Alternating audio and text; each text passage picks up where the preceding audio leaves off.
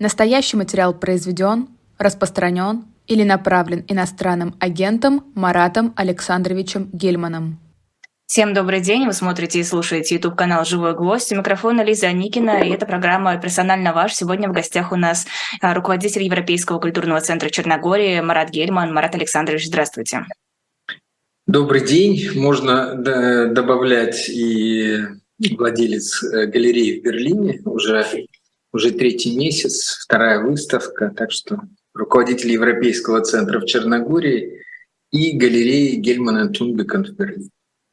А, про культуру мы еще поговорим, но я неделю была в отпуске, вернулась и с удивлением обнаружила, что мы находимся на том же месте, где были. Я уезжала, все обсуждали Пригожина, я приехала, обсуждения Пригожина не стихают, неизвестно, где находится Пригожин, выступают а, российские политики с различной реакцией, выдается официальная позиция, мы теперь видим, как пытаются выставить этот бунт.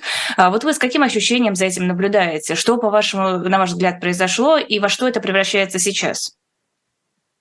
Ну, ну во-первых, э, что касается самого Пригожина, я надеюсь, он еще сыграет какую-то роль, потому что э, после того, что произошло, его роль внутри страны может быть только деструктивная, а это то, чего мы хотим сегодня. То есть, собственно говоря, мы хотим какой-то...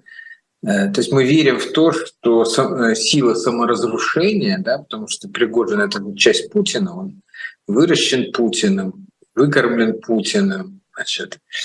Вот, что это вот э, инстинкт саморазрушения, он через Пригожина будет проявлен.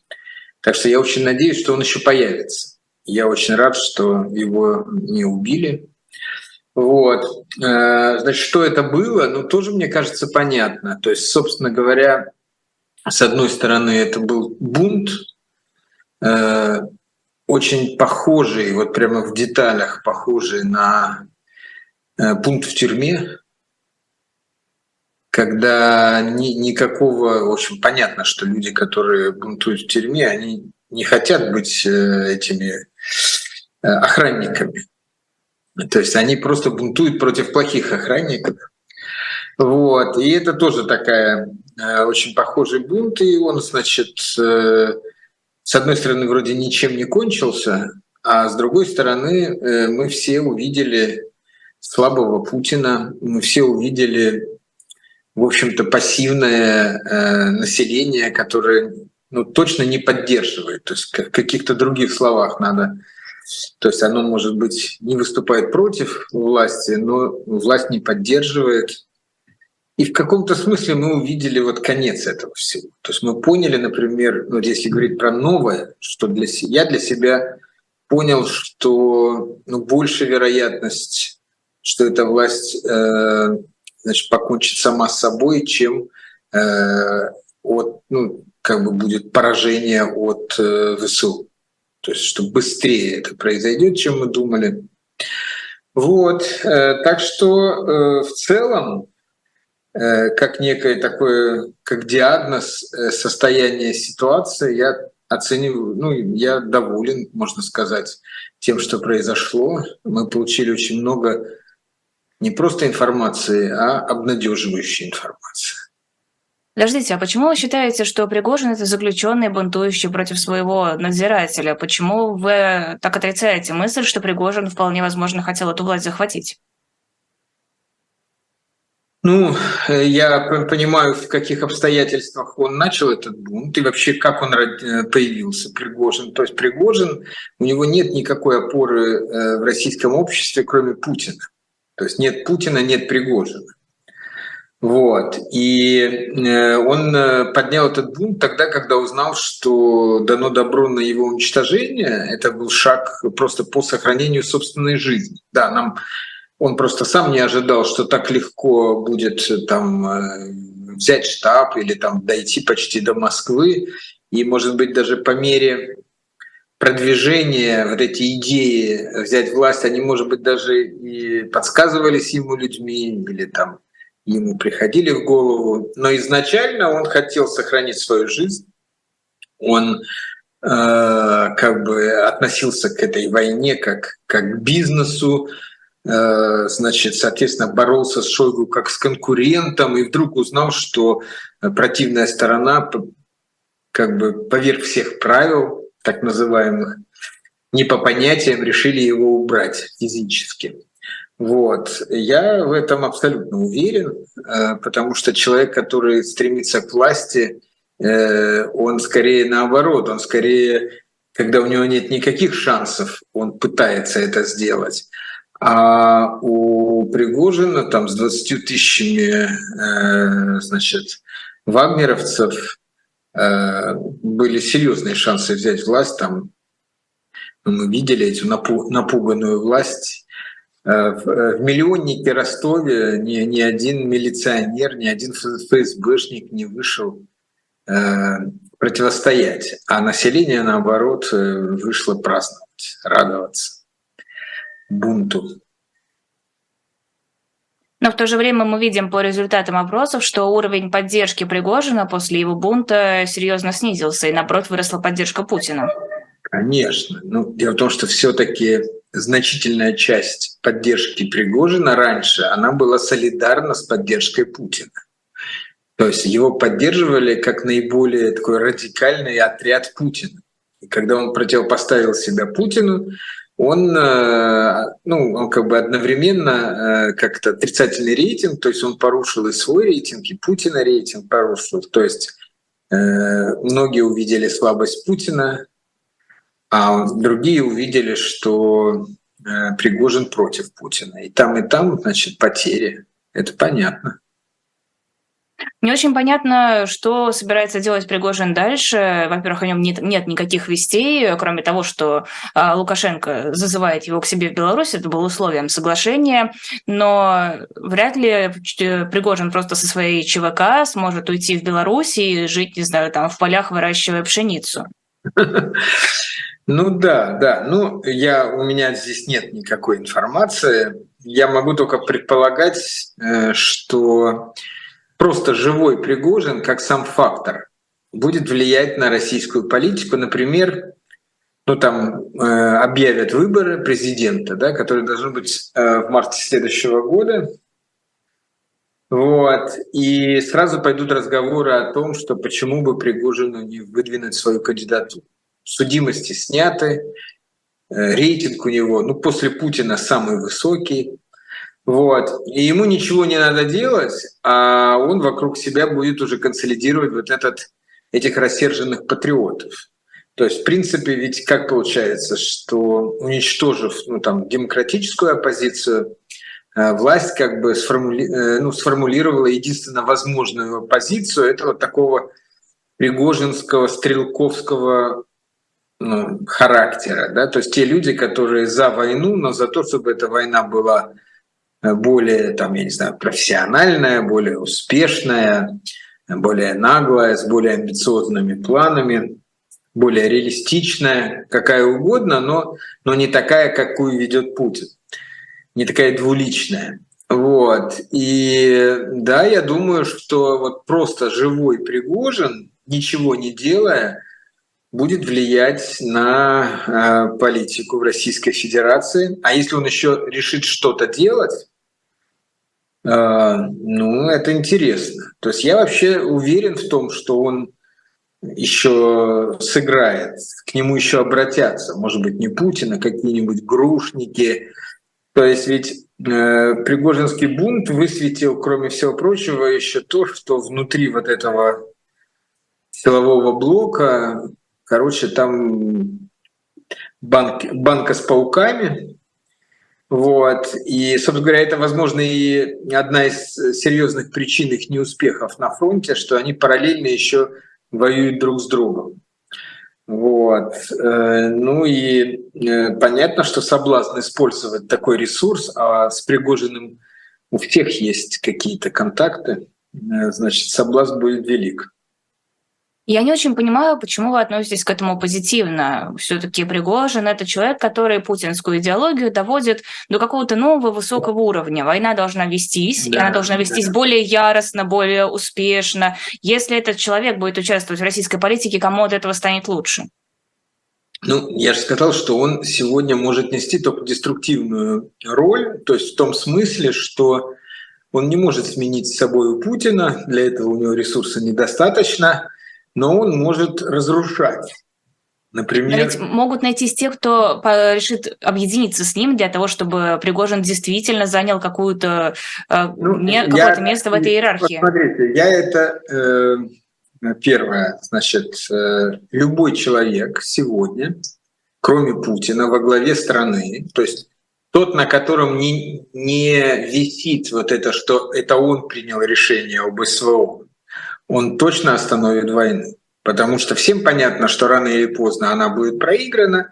И просто для Путина, который это начал и который несет за нее ответственность, уйти э, от нее это ну как самоубийство. Да? Он на это не пойдет. Но любой другой человек, в том числе и Пригожин, кстати, из, потому что он больше реалист. Да, он бы, может быть, и хотел какой-то другой войны, но он прекрасно понимает, что эта война проиграна, и так как не он ее начинал, то он вполне комфортно мог бы ее закончить, то есть вернуться к позициям 91 года, отменить эти конституционные поправки и так далее, и так далее. Но э, я абсолютно уверен, что никто его туда не допустит. Э, вот. Э, он может быть использован исключительно как элемент разрушения путинской власти, ослабления путинской власти он будет ослаблен, Путин будет ослаблен, вся эта машина э, внутренняя, внутренняя вот эта вот склока или там война или мятежи, они будут, э, они сделают так, что э, им будет не до войны с Украиной, вот, и это благо, с моей точки зрения, это благо.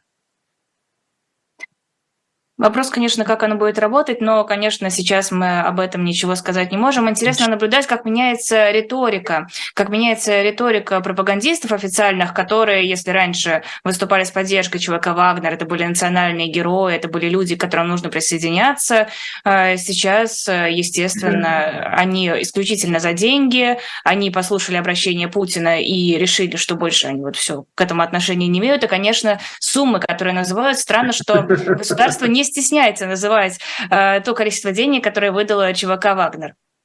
Ну, э, я так скажу, значит, ну, что касается вот этой информации про деньги, мне кажется, это у Путина обида такая. Блин, я его финансировал, я ему столько денег, не без счета, больше, чем на здравоохранение, больше, чем на образование. Столько денег ему давал, а он против меня бунтует. Но он что, должен был э, в связи с тем, что получал много денег, просто принять, что его хотят убить, да, и идти на... Вот. Так что нет, я думаю, что э, это не рациональное движение, оно, безусловно, во вред власти. Это именно Путин разговаривает с, каки... разговаривает с какими-то людьми и объясняет им, насколько неблагодарная Пригожин тварь. Его так э, золотом поливали, а он, значит, э, пошел против батьки. Вот. Э, думаю, что э, что касается пропагандистов, это же тоже большой важный плюс. Ведь все-таки люди, они, конечно, может быть, и подвластны пропаганде, но вот каждый момент такого переобувания на повороте ну, уменьшает доверие к этим пропагандистам, да, то есть в конце концов ты э, от них слышал две недели тому назад одно, а сейчас другое. Ты, ты ну, думаешь, а вполне возможно, вот они через две недели еще и третье скажут. Поэтому и пропагандистская машина теряет свою, свою мощь э, в связи вот с этим э, пригожинским бунтом. Так что это тоже, с моей точки зрения, ну, хороший сигнал. Кстати, а почему вам наиболее вероятной кажется версия с угрозой убийством Пригожина? Ну, э, первое, э, конфликт э, дошел, Шойгу дошел до июля, это было всем известно.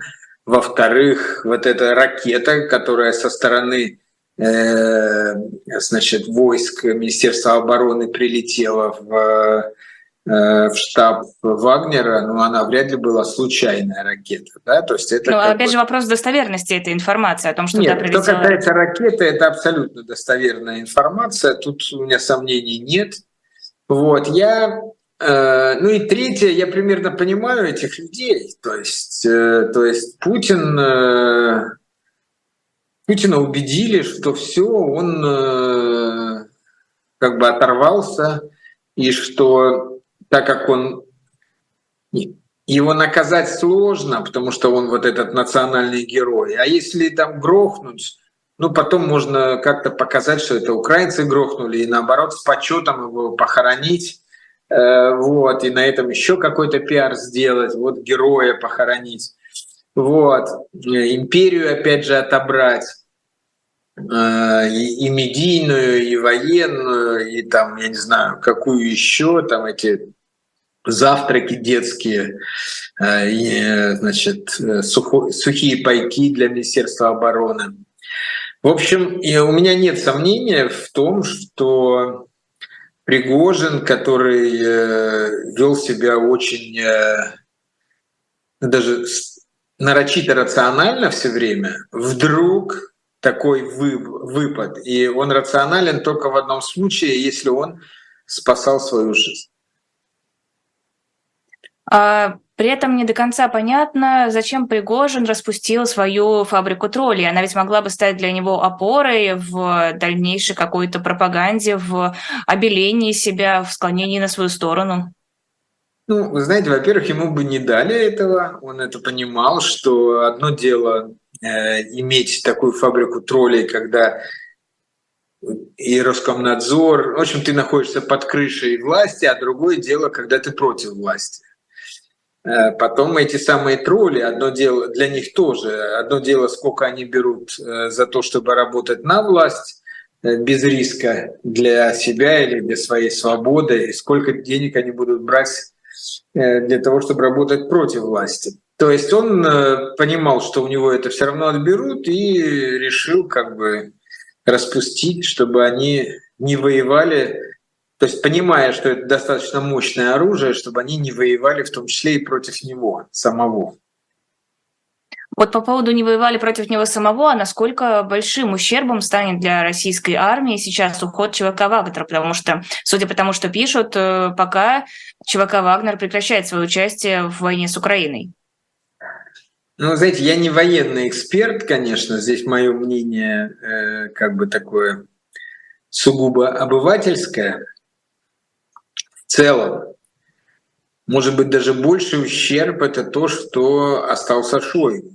Ведь прекрасным образом, требуя отставки Шойгу, э, Пригожин добился того, что теперь Путин его точно, значит, в ближайшее время не снимет, чтобы никто, не дай бог, не подумал, что он поддался давлению. Вот. А Шойгу коррумпированный э, чиновник и плохой военачальник. Поэтому, мне кажется, это э, вопрос не в количестве каких-то людей, там 10 или 20 тысяч людей будут в армии или нет, а вопрос э, в том, что при таком руководстве еще мы еще с вами предполагаем, что Суровикин сегодня э, под следствием задержан. Находится непонятно где. Да, то мы, я думаю, что ослабление российской армии в первую очередь это интеллектуальное ослабление, то есть это возможности для каких-то маневров. Конечно, э, если говорить о ну, оборонительной войне, то, может быть, для нее и не нужны какие-то особые стратегии. Да, то есть есть какие-то, э, ну, в общем, это технология такая, чистая технология. Но если украинцам удастся как, каким-то образом изменить ситуацию, и это будет требовать изменения ситуации со стороны России, я предполагаю, что начнутся ошибки. Но еще раз говорю, я здесь выступаю исключительно как обыватель и э, не спорить, не настаивать на своей позиции не буду. Почему нет какой-то единой линии? Почему вот то, что мы уже говорили про метание в отношении Пригожина, сейчас мы наблюдаем то же самое в отношении Бахмута на фоне мятежа Пригожинского, стали помешать значимость Бахмута. Если раньше этот маленький город возвеличивали просто до э, Сталинграда, до фантастических высот, сейчас говорят, ну, не особо-то значимая победа. Мы положили кучу людей, а она не особо значимая. И говорят это официально на Первом канале э, в эфирах, не стесняясь. Вы знаете, я так скажу, ну это симптом. Э, основная болезнь этой власти — это двуличие. И, собственно говоря, то есть вот плохие дела. Вот, допустим, представим себе, в Украине плохие дела, да? Зеленский выходит и говорит, ребята, у нас плохие дела, давайте соберемся, давайте сделаем, чтобы как бы, да? И люди, какая-то часть людей собирается, видят, что их призывают, мобилизуют, да? Мобилизация не в смысле в армию, а в смысле де- деятельности. Что делает российская власть? Плохие дела. Она говорит, нет, дела все хорошо, продолжайте заниматься чем дальше. Сидели в кафешках, сидите в кафешках. То есть вот это двуличие, оно заставляет, в том числе и пропагандистскую машину. То есть у нее установка-то э, все правильно, это главная установка. А вот все, все остальное может меняться. Значит, соответственно, Э, когда нападали, знаете, у евреев есть такая шутка, сколько будет дважды два, а в ответ, а мы покупаем или продаем. Так и здесь. Э, мы наступаем на Бахмут, тогда это важно. Мы отступаем от Бахмута, тогда это не важно. Или мы, Пригожин это мы, тогда это важно. Пригожин это против нас, тогда это не важно. Э, для них вот это вот соблюдение вот этого фейса, вот этого лица Путина, что он умный, что он все предвидит, что он все правильно делает. Важнее, э, чем сказать людям правду, и, возможно, какая-то часть людей в ответ на эту правду мобилизуется. Так как они правду не говорят и успокаивают их все нормально, то я думаю, что следующую мобилизацию они провалят. И вообще в целом вот это двуличие, невозможность признать ошибки, невозможность признать тяжелого положения – Э, это двуличие в результате э, эту власть и похоронит. Но пока, кажется, это работает довольно успешно. Пока люди верят в то, что Путин, многие люди верят в то, что Путин и правда делает все так, как нужно, не обращая внимания на эти логические нестыковки. Ну, мы с вами этого не знаем. Вот я бы честно сказал, что э, то, что сейчас происходит в головах у людей, это происходит. Знаете, это как взросление, да, ведь они же инфантилы, они же иждивенцы, они же действительно воспринимают отношения с властью как отношения ребенка и родителя. Но в какой-то момент ребенок вдруг под давлением какой-то информации взял и мгновенно повзрослел. Вот мы не знаем, что там внутри головы происходит, никакие опросы нам этого не дают. Я, э, ну вот судя по э, вот этой ну, такой ростовской эпопеи Пригожина, склонен считать, что все совсем не так, как нам представляется. И война надоела, и Путин надоел, и да, они не выступают против, но, но они были бы рады, если бы что-то поменялось. Вот. И, собственно говоря, Э, э, как бы ну, вода камень точит, э, но здесь вот в какой-то момент, когда вот произойдет вот это переключение людей на публичное проявление вот своего недоверия к нынешней власти, это будет такой процесс ну, ну волообразный, да, то есть это будет мгновенно. Вот. И а то, что сейчас это происходит пока подспудно внутри каждого э, человека, это правда. То есть это в том числе, дело в том, что Путин же не только обманывает, он и сам себя обманывает, что все нормально. Вот он может себя обманывать до какого-то момента, а потом вдруг бах, и окажется, что все по-другому.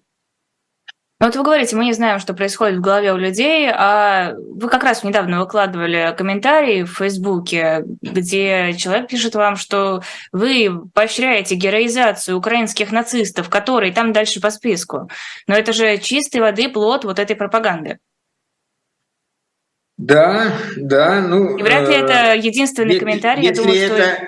если это не платный тролль, то это плод пропаганды. И, ну, надо сказать, что ну, вроде как э, одна из, э, как то сказать, ну, один из аргументов, э, против которых достаточно сложно э, выступать. Вот. Ну, то есть понятно, что э, вот эти фигуры, они противоречивы. Да?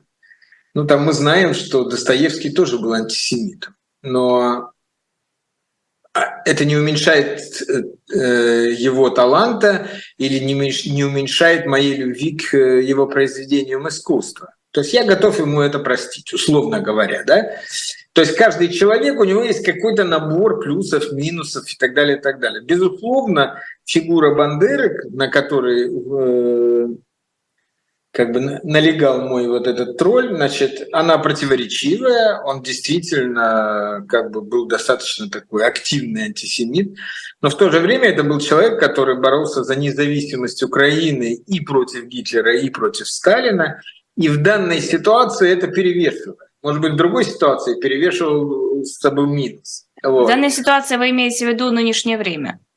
В данной ситуации, когда идет, когда Украина бьется за свою независимость, и любая фигура из прошлого, которая как бы тоже билась за независимость Украины, э, является некоторым знаменем, да, значит, с которым часть украинцев, не все, часть украинцев идут защищать свою страну от Путина.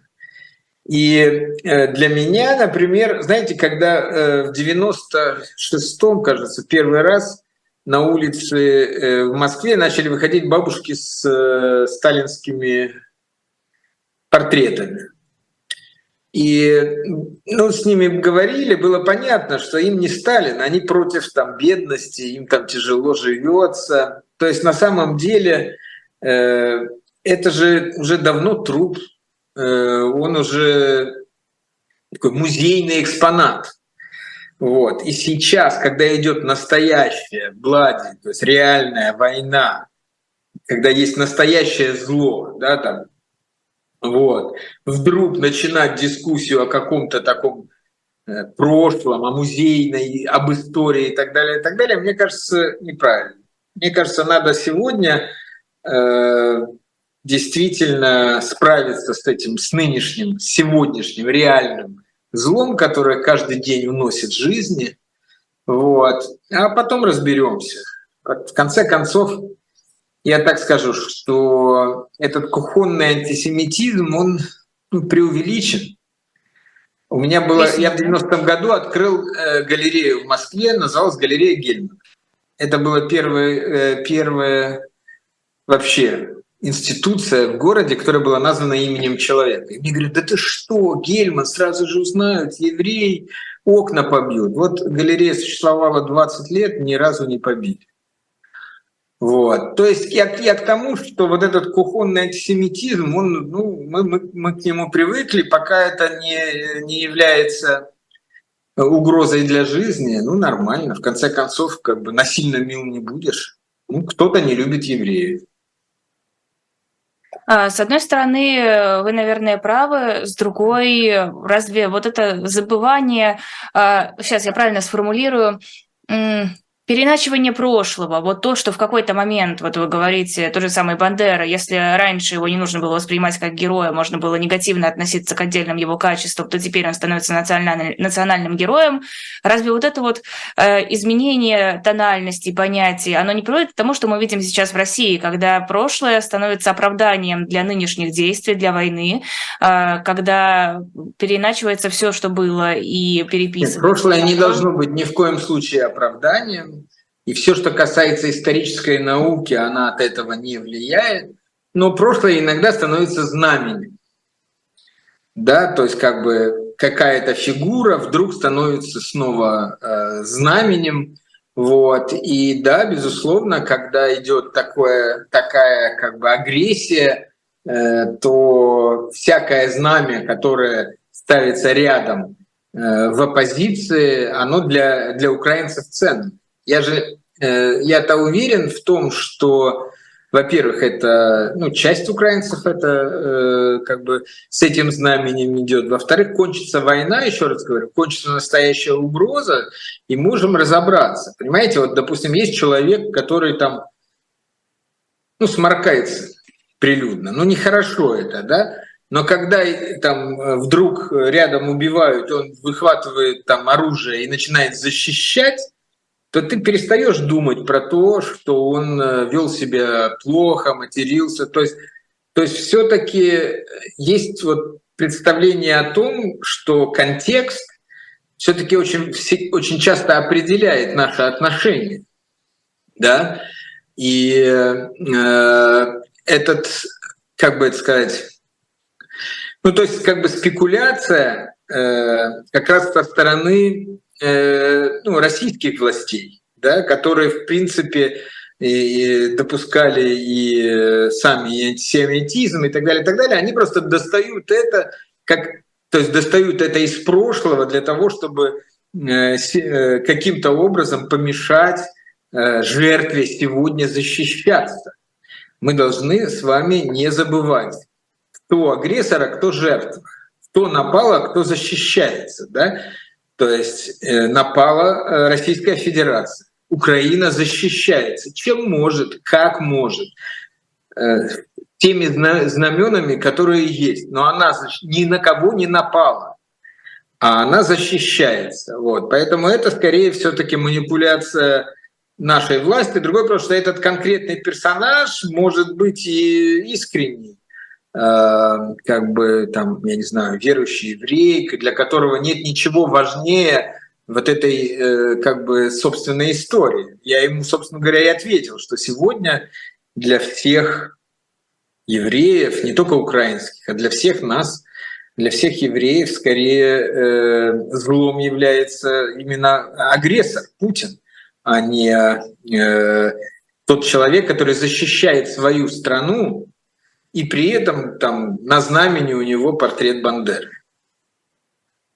Это персонально ваш Марат Гельман. Мы сделаем небольшой перерыв на рекламу. У нас на shop.diletant.media есть еще остались диски от Андрея Макаревича. Их совсем немного. Там есть диск «Машины времени а, Вы», есть «50 лет лайф», есть U5 а, и есть а, компакт-диск в метре. Помимо этого, тоже из таких необычных вещей, которые у нас лежат, помимо книжек, есть плакаты метр на метр из разных обложек «Дилетанта». Вы могли видеть у нас на стене в студии. И эти же плакаты вы можете купить и повесить у себя или, не знаю, э, украсить каким-то образом помещение, ну или просто любоваться, иногда разворачивая. Мы с удовольствием поставим свои автографы, если вы захотите. А, продолжаем эфир. Марат Гельман, персонально ваш. Эфир веду я, Лиза Аникина. А, потрясающую новость видела сегодня. Глава Дагестана Сергей Мериков поздравил жителей с пятитысячелетием Дербента. Раньше он говорит, у нас был двухтысячелетний город, а теперь Путин сказал, что не, город должен быть старее Андрей, и теперь поздравляю, нашему городу 5000 лет. А, о чем говорит подобное, подобные явления, когда просто по одному слову президента забивают на учебники истории, забивают на все традиции, говорят, а мы передумали, у нас теперь 5000 лет городу. Ох, ну, это я это воспринимаю как анекдот. Я помню в свое время э, я общался там с, э, с, с начальством в Казани с мэром, и он рассказывал, как они там нашли какую-то монетку, которая возможно, э, которая возможно тысячи лет. И на основании вот этой маленького кусочка металла объявили о том, что Казани тысячи лет. И, значит, а я его спрашиваю, а зачем? Вот, вот это увеличение э, срока, говорит, зачем? Он говорит, как ты представляешь, тысячи лет Казани, сколько мы из федерального бюджета сможем получить денег? И действительно, они построили в центре города какой-то культурный центр, якобы музей тысячелетия Казани, там, ну и, наверное, еще чего-то. То есть, в принципе, вот эта, э, э, вот эта экономика России, которая построена на том, что есть там ресурсы, эти ресурсы продаются, деньги все концентрируются в федеральной казне, а дальше федеральная казна как-то их раздает. И вот каждый регион придумывает себе что-то для того, чтобы получить пожирнее кусок из этого федерального бюджета. Неестественная ситуация, но она такая есть. Поэтому я вполне могу предположить, что тут же появится строчка в федеральном бюджете на пятитысячелетие Дербента, вот. Э, и празднование будет э, масштабное, и э, на это уйдет, ну, если к тому времени что-то останется от, от, от денег после войны. Я думала, это такая слабая попытка себе заработать политические очки, сказать, я здесь, я здесь, я молодец. Ну, людям, людям на самом деле, представь себе обычного жителя города, ему, в общем, по большому счету, во-первых, с одной стороны, очевидно натяжка, а во-вторых, ему все равно, 5 тысяч лет или нет. А вот бюджет города может получить дополнительные деньги. А, последние речи Путина, последние его выступления производят еще более унылое впечатление, чем раньше. Ощущение, что то ли выдохся, то ли вот все уже свои штампы использовал, и даже ничего нового в голову не приходит. А, что происходит? Почему нет былого задора у Владимира Владимировича? Ну, видите, э, в начале э, война э, виделась как ну, вот эта спецоперация, как некое событие, у которого есть начало, конец и цели. Вот, значит, э, в первую очередь начало сломалось, то есть стало понятно, вот оно там не три дня, а два месяца, не два месяца, а полгода, не полгода, а уже год с плюсом. То есть, а потом, когда начали отступать да, э, от Херсонщины и то есть и цели потерялись. И вот, значит, он находится в ситуации, он ведет войну, значит, и она уже не событие, а состояние. То есть, ну, то есть это э, говорить нечего. Ни одна из тех целей, которые были заявлены в течение всего этого времени, не, не, ну, не выполнена. Да? То есть пытался Песков анекдотически сказать, что разоружение произошло, потому что теперь уже Э, Украина воюет не собственным оружием, а значит, э, европейским или американским, зарубежным. Ну, все это восприняли как анекдот. Вот. Поэтому, э, конечно же, вот эта вот война как состояние, и вроде бы тоже был какой-то момент, когда Путин себя и окружение убедил, ну вот так и будем жить. То есть война, там будет убыль, прибыль, бабы будут больше рожать, а мы будем, значит, часть Э, людей, значит, аннигилировать во время войны, экономика перестроится, там, и вдруг Пригожин. То есть Пригожин ведь что говорит? Что вот эта идея война как состояние перманентная, многолетняя, она тоже чревата, потому что иногда будут какие-то такие вспышки, бунты, и не всегда они э, будут кончаться так же, как Э, в общем-то, бесславно кончился бунт Пригожина. Поэтому, собственно говоря, э, ну, Путин сегодня, как это в сказке о золотой рыбке, старуха у разбитого корыта. У него было очень много, у него было больше, чем очень много, но он захотел все. И в результате он потерял и много, и очень много, и даже то, что было, и то, что было не у него. Вот. И вот это состояние у разбитого корыта, оно, э, видимо, не, не стимулирует э, творческий процесс. Э, да? То есть ему надо, видимо, найти какое-то новое равновесие внутри себя. Ну, надеюсь, что этого не произойдет. Вообще, я, честно говоря, думаю, что после, после бунта Пригожина половина номенклатуры думает о том, как свалить. Почему? Потому что они увидели конец. знаете, если раньше люди спорили, чем это все закончится, то сейчас всем понятно, чем закончится. Вопрос рано или поздно, э, э, таким образом или другим, с большими жертвами или с меньшими. Но сегодня всем уви- э, все увидели, что ну, финал будет, э, конечно, плачевный для нынешней власти, вот, и э, передать ее каким-то наследникам не удастся. Следующие будут обязательно те, кто э, захотят на этой власти полностью как бы оттянуться.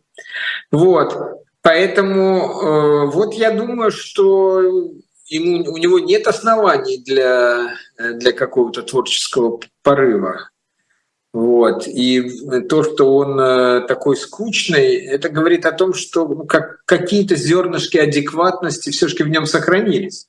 Потому что иногда кажется, что он совсем неадекватен. А тут, видимо, видимо все-таки э, проблески такого рационального мышления в нем, в нем есть. А может быть, он просто не посчитал это достаточно важным поводом, чтобы выдавать какую-то большую пламенную речь, ну, вышел с программной какой-то вставкой и все? Ну, знаете, я не, не, не как это сказать, мне не, не очень интересно вот так вот в деталях э, его мотивациях. Но я в целом скажу так, что э, такая медийная активность, которая была, она как раз э, говорит о том, что наоборот, э, у них есть осознание, что ему надо максимально предъявить себя обществу, максимально, да, и э, какие-то вот эти ботокс, ну такой человеческий ботокс, который он в Дербенте получил, да, от этих людей, которые как бы хотят с ним фотографироваться. Вот.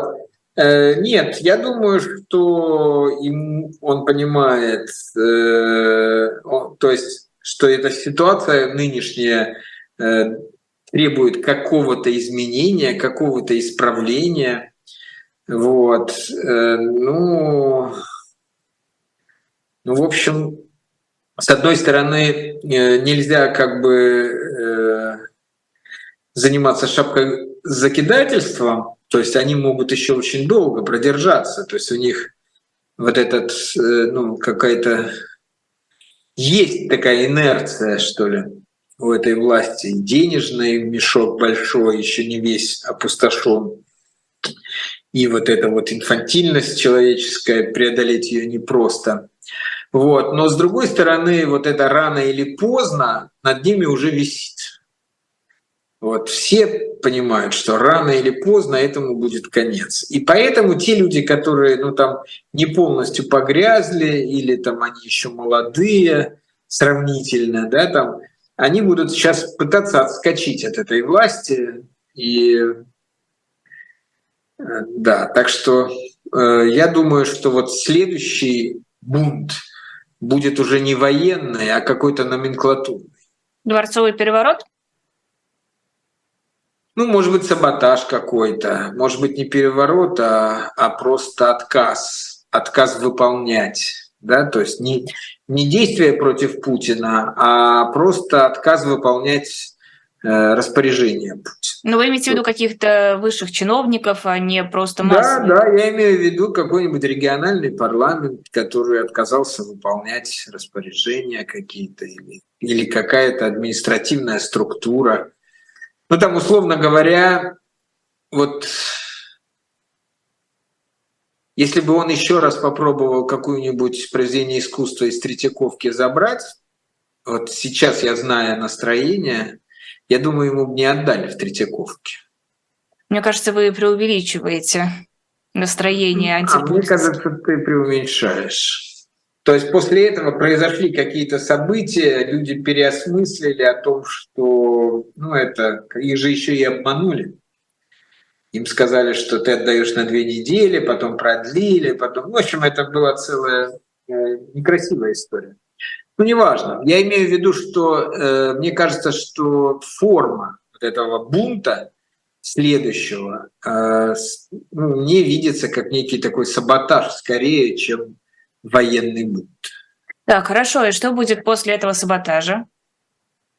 Ну, потеря власти. Дело в том, что э, это же мгновенная вещь. То есть вот власть существует, пока слушается. Как только перестают слушаться, то власти нет. Да? Там, например, э, если в ответ на этот саботаж власть решит применить насилие, Дальше может быть вариант, что вооруженные силы скажут, что мы не хотим воевать против собственного народа.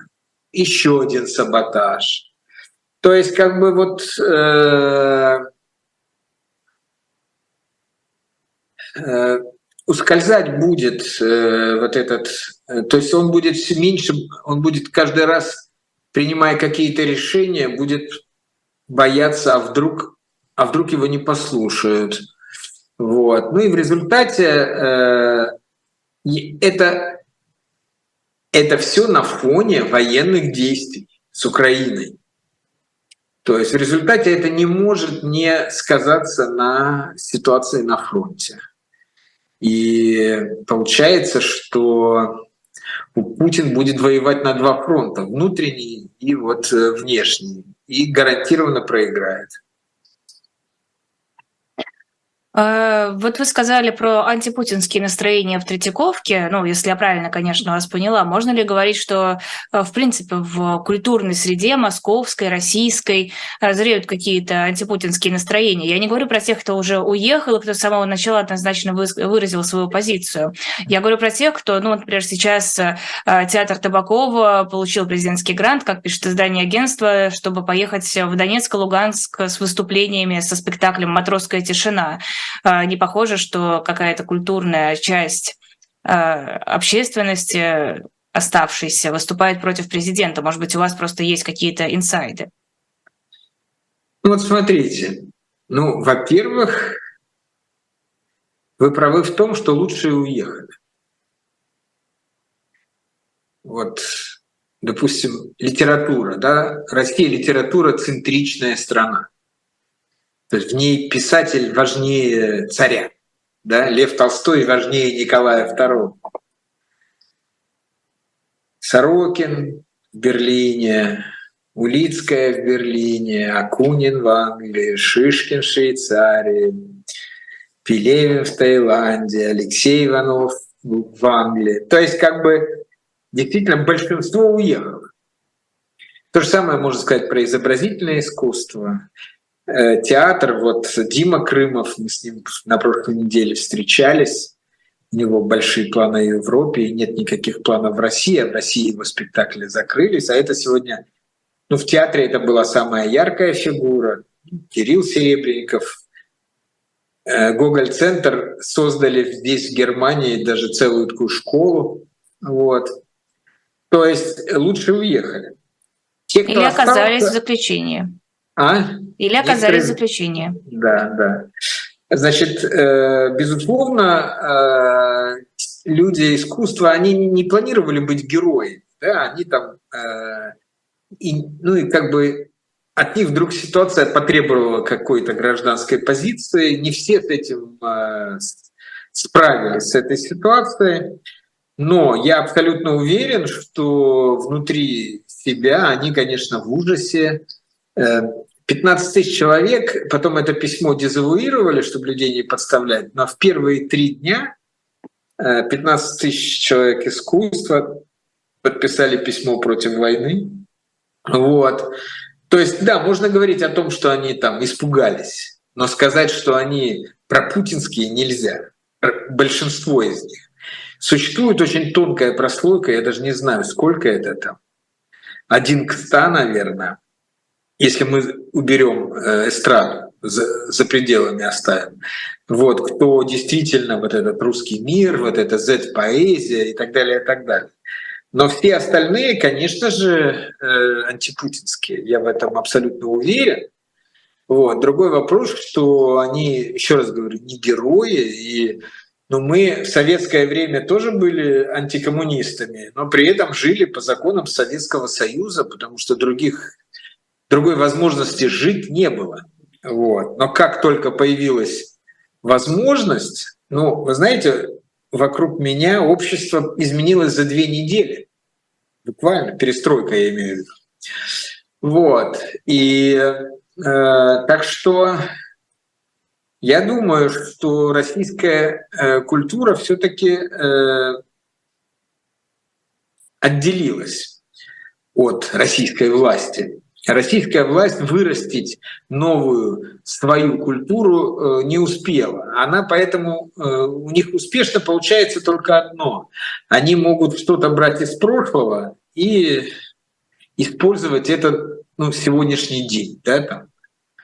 Ну, там вытащили у Бродского стихотворение одно и вот носится с ним. Э, да, потому, потому что Бродский уже из могилы не встанет и не скажет. Соцкий и так далее, и так далее. То есть они, э, э, культурная политика нынешней власти — это раскапывание могил. Вот. А современной культурой, современным искусством они, конечно же, работать не могут и не хотят. Потому что для, для художника есть три основных ну, фундамента, что ли, для любого художника. Первое, он смотрит в будущее. А эта власть хочет в прошлое, в XIX век. Дальше. Художник хочет распространять свой талант на весь мир. Он не хочет быть в своем огороде. А эта власть говорит, что нет, мы отдельные от всех, и у нас все особенно. Ну и, наконец, свобода — это кровь для искусства. Дело в том, что и там э, Прилепин Захар, да, там нуждается в свободе. И как только э, там условно говоря, как только Путин под воздействием реальности начнет отступать, и, и Захар Прилепин станет таким же Пригожиным, только от культуры. То есть как бы человек культуры, которому, ну, который э, хотел бы быть таким э, ну, как бы превозвестником вот этого великого русского мира, а великий русский мир не состоялся. Да? Вот. Так что э, никаких не должно, с одной стороны, опять же, никакого шапкозакидательства. К сожалению, люди будут выполнять какую-то э, уныло выполнять какую-то пропагандистскую работу, которую от них требуют, потому что у них нет другого выхода. Но то, что они против этой власти, против этой войны, то, что они антипутинцы и ждут какой-то... Другой вопрос, что они могут там ждать какой-то оттепели. Вот, это для меня очевидно. А вы в самом начале нашего эфира говорили про галерею в Берлине. Два месяца уже, кажется, да, существует? Да, да, три, третий месяц уже. И как идет работа? Насколько комфортно чувствуете вы себя в Берлине, открывая различные выставки? Да. Ну, Не чувствуете меня... ли вы какого-то предвзятого отношения? Нет. Ну, в том, что галерея занимается таким самым передовым, самым новым, еще экспериментальным искусством. Оно не связано там ни с какими национальными границами. И э, вообще дигитальные художники, ты иногда вообще не понимаешь, откуда они. Ну, максимум ты знаешь, из как, в каком городе они живут. Он, может, живет в Париже, но он, или там в Лос-Анджелесе, но он индус или, или русский, или украинец, неважно. Вот. Сейчас у меня прекрасная выставка, один из самых э, таких значимых научных э, science artists, это художников немецких. Олаф Ширм. Э, вот. Нет, ну, наоборот, большое внимание к галерее именно потому, что она занимается таким авангардным искусством. Вот. Ну, это мне помогает. Я помогаю художникам из России тем, что курирую выставки за пределами своей галереи – для русских, потому что в самой моей галерее там нет такого. То есть там в основном вот это новое искусство, э, в основном это э, Берлин, Калифорния, ну то есть такие э, места, где, где инженер и гуманитарий в одном лице создают вот это вот новое искусство с использованием искусственного интеллекта. Просто надо иметь в виду, что, конечно, война занимает все наше время, э, все наши мысли, кажется, но кроме этого идут еще какие-то процессы. Да? В том числе вот сейчас буквально происходит смена эпох в культуре. Потому что цифровое искусство, оно 30 лет развивалось ну, в таком андеграунде, в подвале. А во время короны, коронавируса, когда мы все в течение двух лет провели каждый день э, перед компьютером, э, наконец, э, как бы художественный истеблишмент разглядел это искусство. И это такой новый, новый период, очень интересный. Это то, чем занимается моя галерея. Вот. Я как бы эти, то, что называется сайт-эффект, понятно, что меня сюда вытолкнула война, но в результате я думаю, что Берлин это как раз тот самый город, в котором надо заниматься новым искусством.